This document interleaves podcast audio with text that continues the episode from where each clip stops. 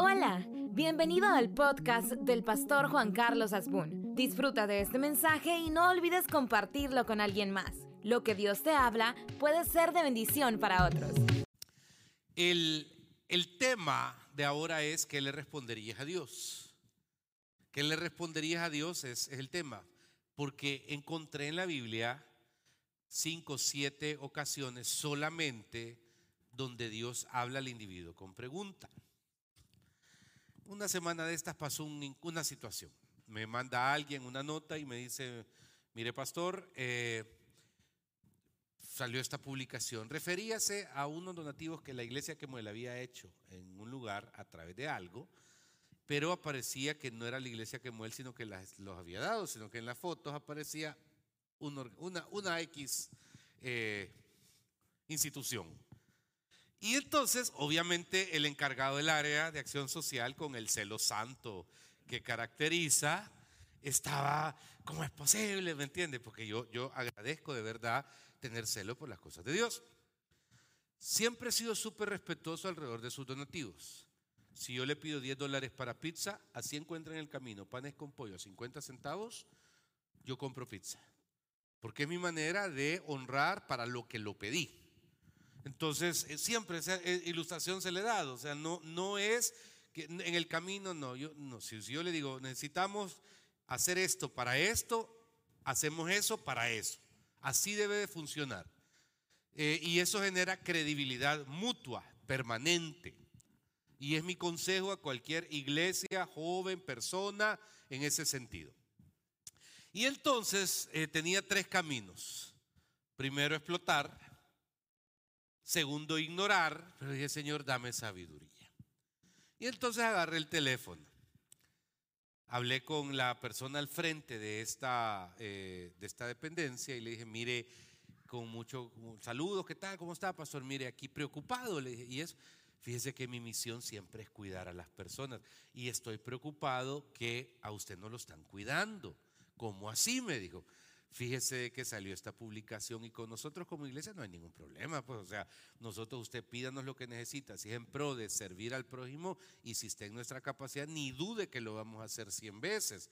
Pero me lo exponen haciendo público que este donativo fue hecho a, por este instituto, esta, esta dependencia, cuando en realidad eh, fue hecho por la iglesia que muere.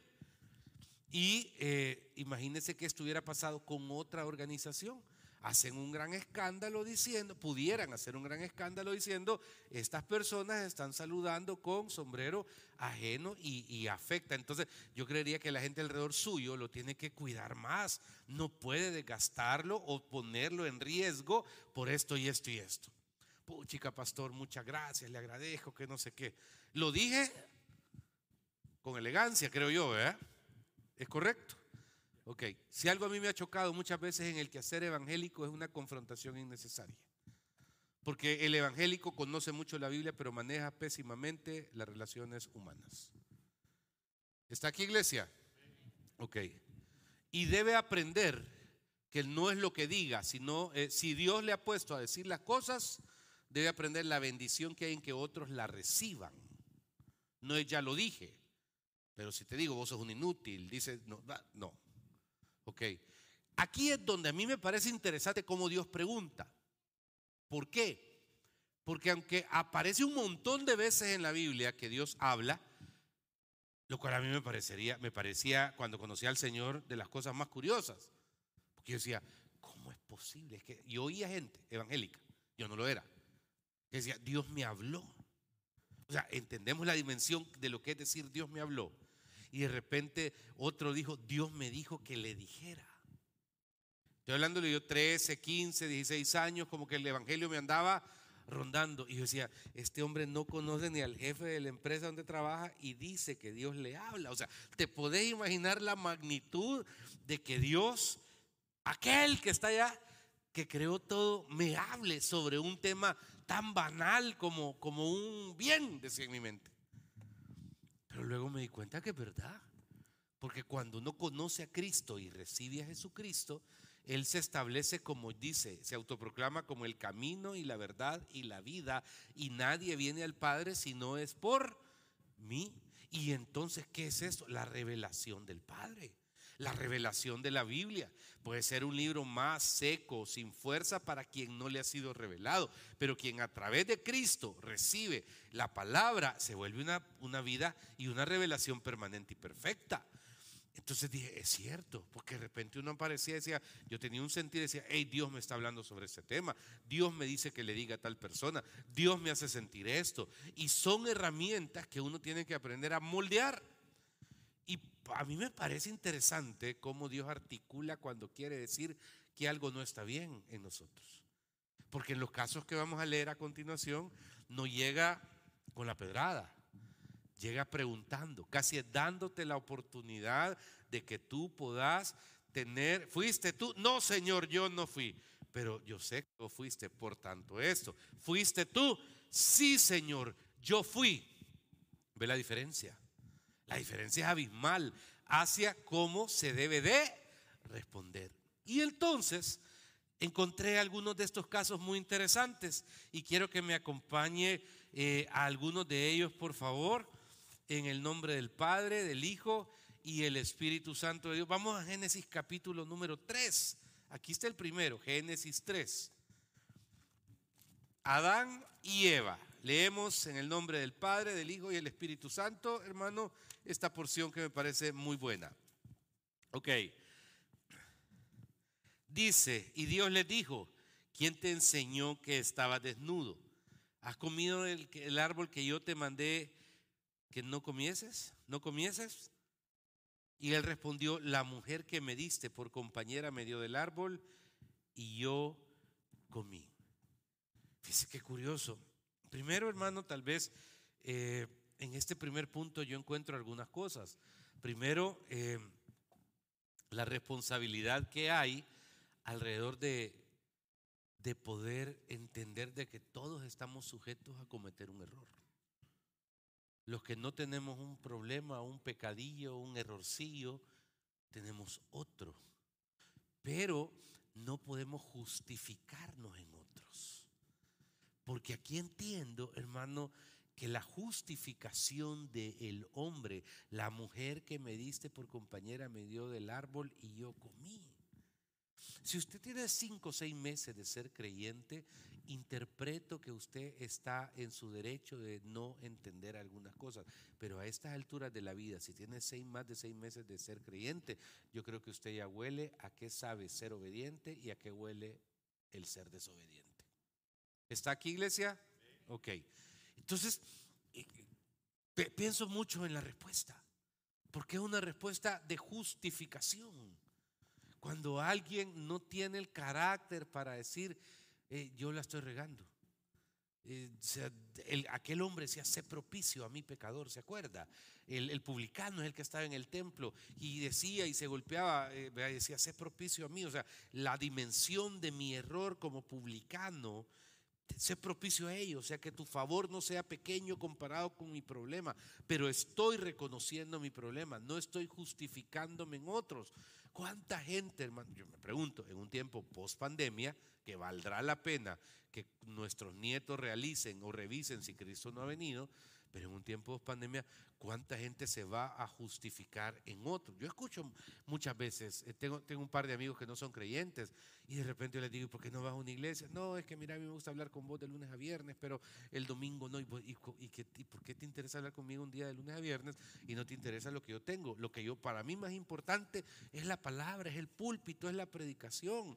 Y entonces no te podés, no, es que no me gusta porque el, domingo descanso. No, no te podés justificar en cuestiones innecesarias. O yo no asisto a una iglesia porque yo no creo en pastores, yo no creo en sacerdotes, yo no creo en, cristianos. Mira, si el hermano, el vecino que tengo a la par, vieras que solo orando pasa, es un gran creyente, pone alabanzas todo el tiempo, pero si vieras y comienza a querer justificar en el prójimo su decisión de mantenerse al margen de las cosas de Dios. Lo bueno es que la relación es personal. Lo bueno es que la decisión del individuo debe trascender a lo que los creyentes hagan u otros, porque yo no le voy a dar cuentas, aquí está mi esposa, yo no le voy a dar cuentas a Dios por ella. Tengo responsabilidades, sí. Ella las tiene también. Pero yo no le voy a dar cuenta a Dios por mis hijos. Ya vamos a ver en qué manera sí, más adelante. Y en qué maneras no. Yo no le voy a dar cuentas a Dios, hermano, sino por mí principalmente. Y por aquellas personas que Él me ha delegado o aquellas personas que Él ha puesto sobre mi responsabilidad. Pero el, principal responsable de rendir cuentas sobre mí mismo, sobre yo, soy yo. Y entonces, aquí es donde encuentro la primera respuesta errática. Ahora, hay que ampliarlo un poquito, porque si usted va conmigo más adelante, ahí en el libro de Génesis, también en el capítulo 4, eh, hermano, eh, hay, hay, un diálogo curioso en el versículo 8, y dijo Caín a su hermano Abel, salgamos al campo, y aconteció que estando ellos en el campo, Caín se levantó contra su hermano Abel y lo mató. Eso es toda la porción que dice. Pero luego el versículo 9 dice, y Jehová dijo a Caín, ¿dónde está Abel tu hermano? Y él respondió, no sé, ¿soy yo acaso guarda de mi hermano? ¿Qué entiende usted por la palabra cobertura? Esto es bien importante que lo, que lo razonemos. Em, alrededor de salvación yo no soy responsable de otro. Pero la pregunta de Dios, ¿dónde está tu hermano? Fíjese qué respuesta. Un día, un día mi mami estaba conversando con alguien telefónicamente y le dijo a otra persona, fíjese que no hemos tomado una decisión todavía. Eh, Juan Carlos está aquí, pero no he platicado con él. Él se ha convertido como en el jefe de la familia. Eso significa que, vea, uno tiene responsabilidades en todo sentido, pero lo voy a consultar con él a ver qué él decide. Hay delegaciones naturales y hay delegaciones espirituales. Y hay veces ambas delegaciones van de la mano. En el caso de una delegación espiritual, hermano, un vínculo, por ejemplo, eh, es, tan importante y tan necesario que usted esté consciente de quién es usted responsable. Porque si algo tenemos que evitar es justificar en que porque no estamos, se lo voy a poner de esta manera, si yo soy responsable de la, iglesia, mi función no es solo predicar, es la que yo más disfruto. ¿okay? Yo disfruto predicar. Yo pudiera predicar 20 cultos. Cuando alguien me dice, pastor, pero qué agotador el día domingo. Yo quisiera que hubiera, yo no tengo problema. Desde las 3 de la mañana hasta las 11 de la noche, culto tras culto. Eso yo lo disfruto mucho. Hay otras responsabilidades que llevan el pastorado, como, ¿me entiendes? Porque predicar no es pastorear, que quede claro. Por eso, por ejemplo, les digo, espero que todos ustedes tengan mi número de teléfono, 7737-5343. No es de un intermediario, no es de una persona entre 10, no, guárdelo ahorita, por favor. 7737-5343. Porque, eh, y, no, y, créame que, bueno, aparte que lo voy a meter en una lista de difusión donde lo voy a hostigar mañana, tarde y noche con, con un montón de cosas, pero para mí es importante que exista el vínculo, sin intermediarios, sin pasar entre cinco para llegar a uno, porque, porque es una responsabilidad creo yo, eh, eso. ¿Y dónde están los hermanos de la iglesia? ¿Y dónde está tal cosa? ¿Y dónde está tal cosa? Es parte del quehacer. Y no es un absolutismo. Pero cuando encuentro, por ejemplo, vínculos en familia, usted tiene que sentirse bendecido de bendecir a los suyos. Tiene que renunciar a términos que son muy bonitos, como hasta aquí llegaste, mira, yo ya no estoy contigo. No, eh, es, cierto que buscará el hombre a padre y madre, pero padre y madre al final siguen siendo padre y madre hasta que se mueren. Pues no encuentro un hombre que le diga a su hija, a su hijo, va, te casaste, papito, borra mi número de teléfono porque yo ya no existo. No. Y usted tiene que saber que si se casa con alguien que tiene historia, se casa con el paquete completo. Hay veces hasta complicado. No, pero es que esas son tus hijas. Ese es tus, tus cinco hijos del matrimonio anterior, son tus cinco hijos del matrimonio anterior. No, también van en el paquete. Cuán necesario es que nos ubiquemos en el contexto de lo que representa de qué somos responsables. ¿Acaso soy yo guarda? Y, y, espéreme, puede que en este momento del mensaje usted diga, no, pero pastor, eso es bien desgastante porque yo tengo que cuidar a mis tías, yo tengo que cuidar a mis tíos, yo tengo que cuidar a mis primos, yo tengo que cuidar a mis sobrinos. Yo siento que cualquier problema me voltean a ver a mí. Cuando está vacía la refri me voltean a ver a mí. Cuando las tarjetas están topadas me voltean a ver a mí. Cuando me dicen que quieren ir al mar, no es solo ir al mar y ver el mar, quieren comer ahí cerca del mar, quieren irse a bañarse, quieren eh, un inflador, quieren un, flotador, no sé cómo se llaman, quieren un cóctel de... O sea, ir al mar es bien barato, pero todo lo que conlleva ir al mar ya conlleva una vacuna tras otra, tras otra, tras otra. Claro. Ahora, ¿cómo absorbe usted todo eso? Diciendo no me toca. El abuso es malo. Pero cuando usted sabe en su, en su psiquis y en su corazón que Dios le ha puesto por guarda de otros, Él es el proveedor, Él es el hacedor. Me explico, Él, Él es el sanador, Él es el libertador. Por eso es bien importante su nivel de relación. La relación que usted tenga con Dios, hermano, y en la Biblia encuentro hombres y mujeres que hay veces pareciera que no son los más espirituales del mundo. Y no logro entender. Si usted tiene una idea, escríbame sobre cómo desarrollar ese mensaje, porque encuentro gente sumamente pragmática que tiene una espectacular relación con Dios por una razón, porque le cree a Dios. ¿Me entiende? Porque los atributos de Dios son incuestionables. Y entonces, así como es la, la circunstancia, así es la fuerza alrededor de ciertos temas. Y, aquí es donde uno comienza a caminar, y lo digo con respeto, no me va a interpretar como que, eh, eh, me entiende, extraño lo que estoy diciendo, pero yo creo que hay distintas dimensiones alrededor de vivir en fe. El vivir, usted asume que, por ejemplo, va a nacer, ¿verdad? Y nació. Sí, pero ¿quién creó el, óvulo? ¿Cómo, cómo se, Ah, no, y de repente usted asume eh, que va creciendo y el niño pasa de ser un bebé a ser un niño, el niño pasa, asume. Entonces, pero hay un punto en una dimensión muy interesante de la fe donde usted sabe, hermano, que lo que Dios permite sobre su vida para otros en función de usted, en función de los suyos y en función del reino, siempre va a traer bendición, porque nunca va a dejar de ser el proveedor, porque usted nunca dejó de ser el proveedor. A mí me inquieta y lo he observado, cuando usted cierra el chorro por distintas circunstancias hacia allá, la sequía viene hacia acá, pero si usted mantiene el chorro abierto hacia allá, nunca va a haber sequía hacia acá nunca va a agotarse. ¿Por qué? Porque la misericordia de Dios es interminable. ¿Quién era el hermano mayor? Caín. ¿Quién era el responsable de alguna manera en un patriarcado? Porque aquí no estamos hablando de la ley lepina, aquí no estamos hablando de, la estructura actual, no estamos, no, estamos hablando de un estado patriarcal. ¿Quién era el, el guarda? Él. Y esa es la respuesta equivocada, porque necesitaba él ser el guarda de su hermano. Y, quieren un consejo aquí en lo que a ustedes respectan. Traten de manejar las relaciones familiares lo mejor posible. Traten. Muchas veces no es fácil.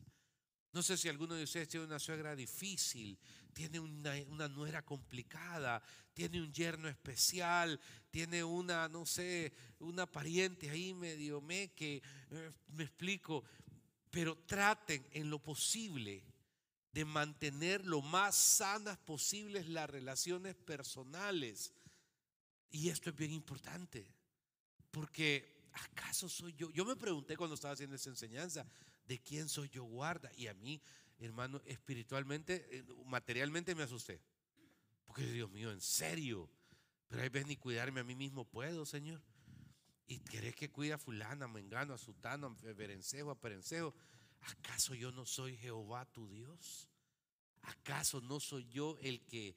Eh, y, comienza, me, explico, en respuesta al versículo inicial, ¿acaso no soy yo el que tiene que, que hacer que las cosas sucedan? Etcétera, etcétera, etcétera. Dios está ahí. Y algo que usted nunca debe perder de vista. Dios está hay una tercera pregunta que sucede bien interesante en este texto y vaya por favor conmigo, hermano, a el libro de Éxodo.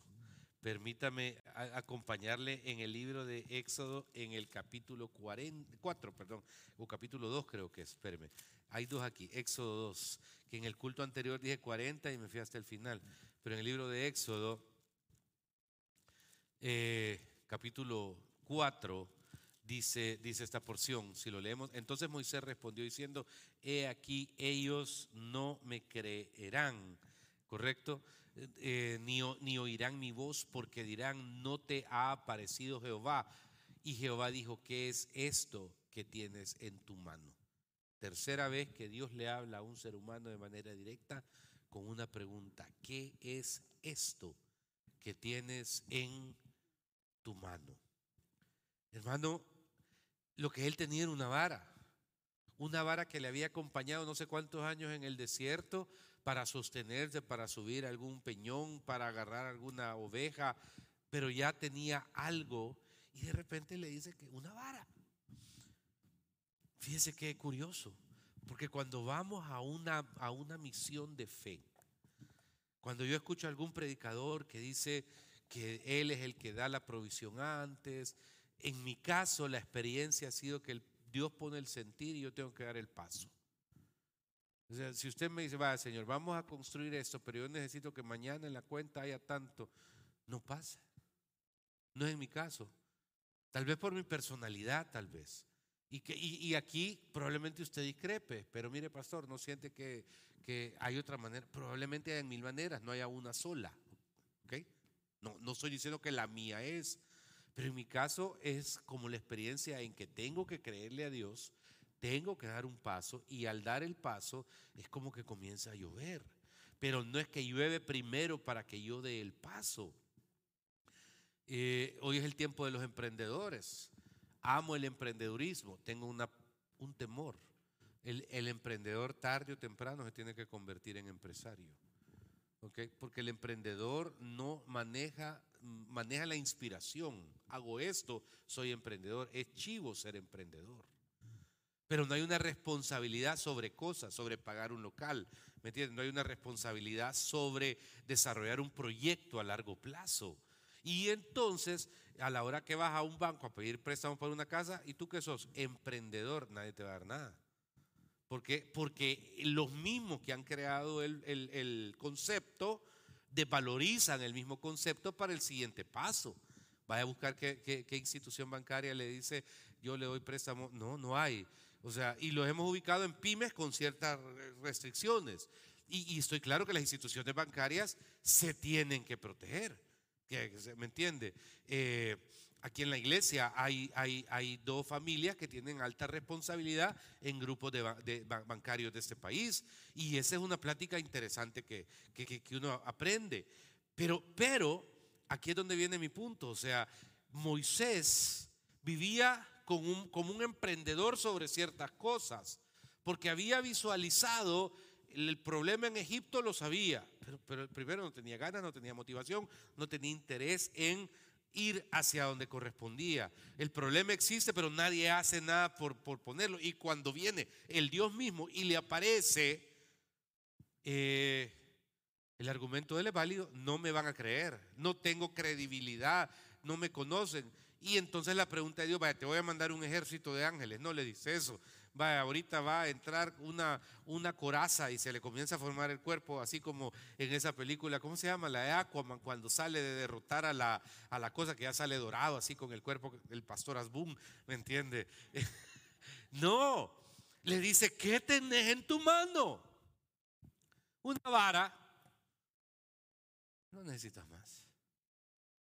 Y entonces, ¿cuál es el problema? Agarrarla. La pone en el suelo y se hace una culebra. Dice que Moisés huía de la culebra, como que lo andaba siguiendo. Y luego Dios le dice, vaya, tenés que volver a agarrarla, pero agarrarle la cola, pluk, y se hace una vara de nuevo. ¿Y sabe qué es la vara? Autoridad. Aquí es donde siento que el creyente no maneja el verdadero peso de lo que es la autoridad espiritual. No la conoce. Si tuviéramos, o sea, es incómodo encontrar gente negativa. Es incómodo encontrar gente que se queja por todo. Es, incómodo encontrar gente, o sea, el primer principio, el, reflejo de que alguien no tiene autoridad es que no le cree a Dios y no cree en lo que Dios puede hacer y no cree casi ni en sí mismo. Y entonces disfraza eso quejándose de todo y por todo. Le dije a alguien hace poco, estás a punto de amargarte. A un, a un servidor de la iglesia, que yo lo amo y lo quiero. Estás a punto de amargarte. Tenés un buen rato de vivirte quejando por todo, de vivir señalando todo nada te gusta, nada te parece, criticas todo. Y, eso es preocupante, porque yo te veo el domingo en la mañana, pero en tu casa te deben de soportar toda la semana y eso es terrible. Y cuando alguien, hermano, vive en eso, qué calor, qué calor, qué frío, qué frío, que la carne que muy cocida, que muy salada, que muy simple, que muy cruda, que, que muy... Eh, o sea, el problema no es la carne, el problema es uno. Que el arroz muy masoso, que muy cocido, que no tiene tomate, que mucho olor a cebolla. El problema no es el arroz, es la persona. Y, está a años luz esa persona de verdaderamente ejercer la autoridad espiritual. Y se vuelve en un contrapunto de la, autoridad espiritual de otros, porque no la tiene. ¿Qué tienes en tu mano? Una vara, eso es todo. ¿Sabe, ¿Sabe qué es lo primero? cuando yo le digo de la dimensión de la fe, hay un punto de oro y es el optimismo. Porque, porque yo, tengo, yo tengo fe, ¿ok? Pero ¿qué hace que yo tenga fe? El optimismo de que la tengo. O sea, la certeza, la convicción de que la tengo. Estoy claro. Y, uno tiene que ser muy prudente, quizá revisarse a sí mismo, porque ¿qué autoridad voy a tener si amanezco amargado? ¿Cómo voy a manejar el día? ¿Cómo voy a manejar que alguien se me meta siete veces? Mire, son un día de eso, Dios mío, yo no sé qué había pasado ese día, pero como siete, siete carros, gente abusiva, malcriada. Y, bueno, autoridad sobre mí mismo. ¿Para qué? Para no atravesarme. Hubo un tipo, hermano, un su pick-up y yo iba tranquilo en la calle, plus se me metió y yo a pitarle iba, pero dije, no, ando con las niñas ¿ok? No, este, este, no me importa, eh, debe ser más desgraciado que yo, dije en mi mente, más infeliz que yo, eh, tiene, a ver qué problemas tiene con su mujer, o sea, problemas tiene, debe más que yo, está más complicado que yo, cualquier otra cosa pensé. Y me autoterapié en el sentido de decir no. Y, cuando vio que, me, que le dejé pasar, eh, se asustó, pero, pero es cuando uno tiene que aprender a tomar autoridad sobre las cosas y, espiritualmente te debe dar paz eh, decir, Señor, yo tengo una vara. Porque la vara se convirtió en un asunto de Estado. Eh, los reyes, que, ¿cómo se llama lo que usan los reyes en la mano? Cetro, ¿verdad? Ok, esa vara, ese chiribisco, se convirtió en un cetro. Y ese cetro hizo que este hombre pudiera derrotar el más grande imperio de la, historia. Que me vengan a decir que los Estados Unidos, que, que, Rusia, que el imperio astrohúngaro, que comparado con la gloria y la grandeza de Egipto, ningún reino humano ha sido nada. Y entonces, ¿qué tienes en tu mano?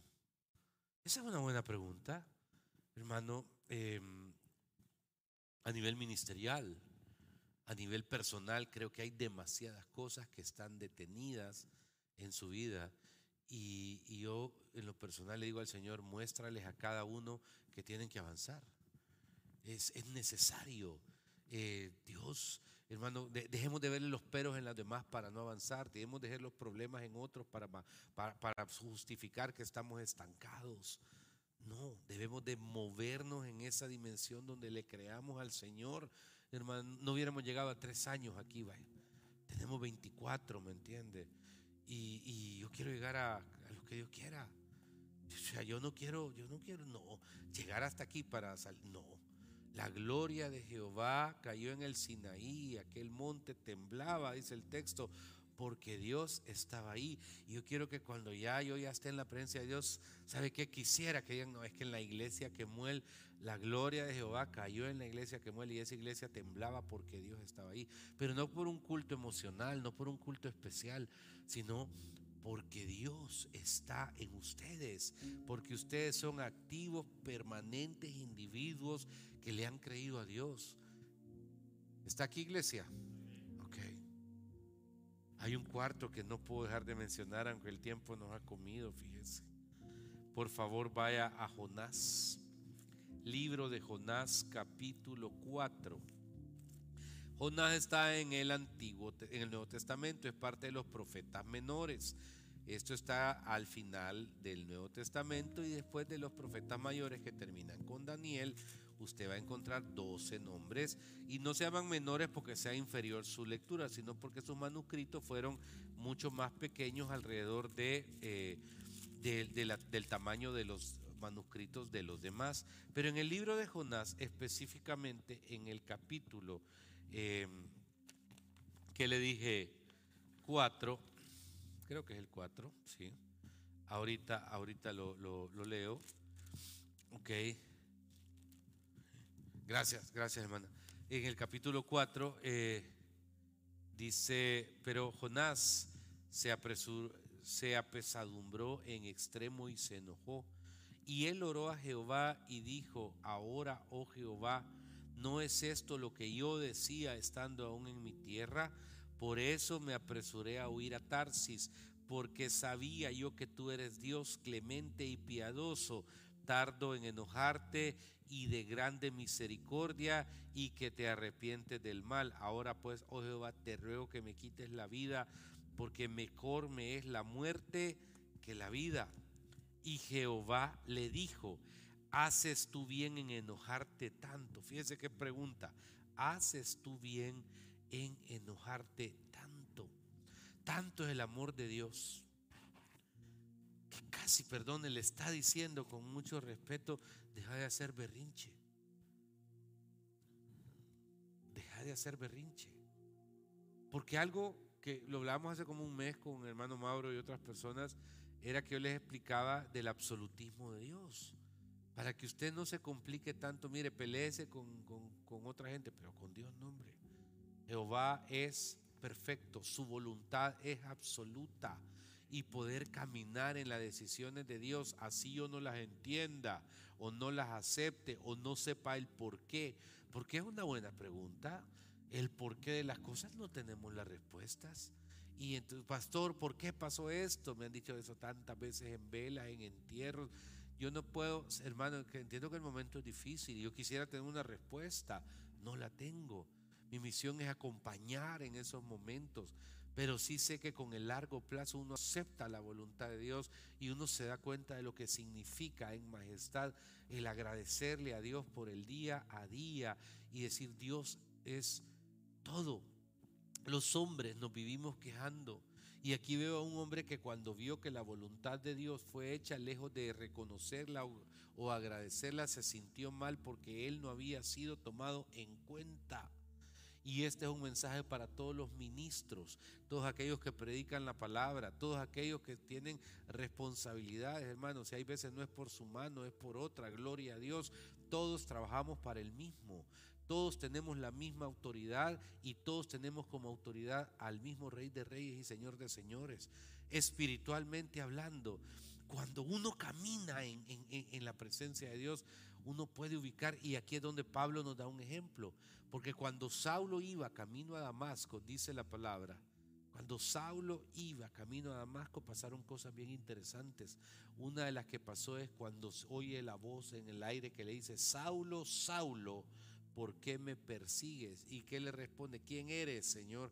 Soy yo, Jesús, a quien tú persigues. Y sabe algo, es una palabra que le cambió la vida y le da instrucción y le dice que vaya a Damasco y le dice que se refugie, vaya a una casa y que espere ahí indicaciones y le da claramente, Pablo, qué perfecto hubiera sido si en el libro de Génesis eh, ¿Por qué andan desnudos? ¿Quién les dijo, señores, que ayer cometí una regada, un error? Ayer, fíjate que yo comí de ese fruto. Tú ya me habías dicho que no lo hiciera y me equivoqué.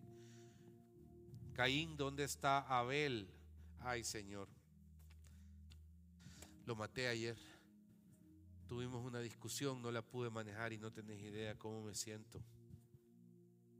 Cómo siento de mal, no merezco ni nada. Y así le puedo seguir. Jonás, mejor me hubieras quitado la vida. Señor, te agradezco porque eres más sabio que yo. Y me doy cuenta, a pesar de que yo quería juicio y justicia sobre todos estos impíos y pecadores, tu misericordia fue más grande que mi juicio y justicia y tú les perdonaste y les diste salvación. Qué fácil, no, no, qué fácil, la palabra no es que fácil, perdón. Estoy seguro que la vida sería mucho menos eh, difícil de, interpretar si a la hora en que Dios traiga un cuestionamiento para nuestra vida, sepamos que la respuesta es la que nos expone, la respuesta es la que nos va a llevar a vergüenza, la respuesta es la que nos va a llevar a oprobio, pero, pero por eso nuestra respuesta debe ser lo más honesta, franca, delante de Dios, porque ahí es donde está el misterio. ¿Por qué no hiciste esto? ¿Por qué pasó esto? Si yo te mandé que hicieras esto, ¿por qué no lo has hecho? Hermano, y si usted tiene preguntas, como dicen los americanos en Holt, que no han sido respondidas, yo le digo con mucho respeto, hágalo pronto. No se tarde para hacer aquellas cosas que Dios le ha llamado a hacer. Porque yo prefiero, siempre lo he dicho, pedir permiso que pedir perdón. Esa maña salvadoreña, tercermundista, que dice que es preferible pedir perdón que pedir permiso, usted debe desecharla para siempre. Salga del tercer mundo mental, por favor. Porque en el, en el primer mundo se, se pregunta, se pide permiso y después no hay necesidad de andar pidiendo perdón. Gracias por ser parte de este podcast. Si este mensaje te gustó, lo puedes compartir en tus redes sociales y suscribirte. Dios te bendiga.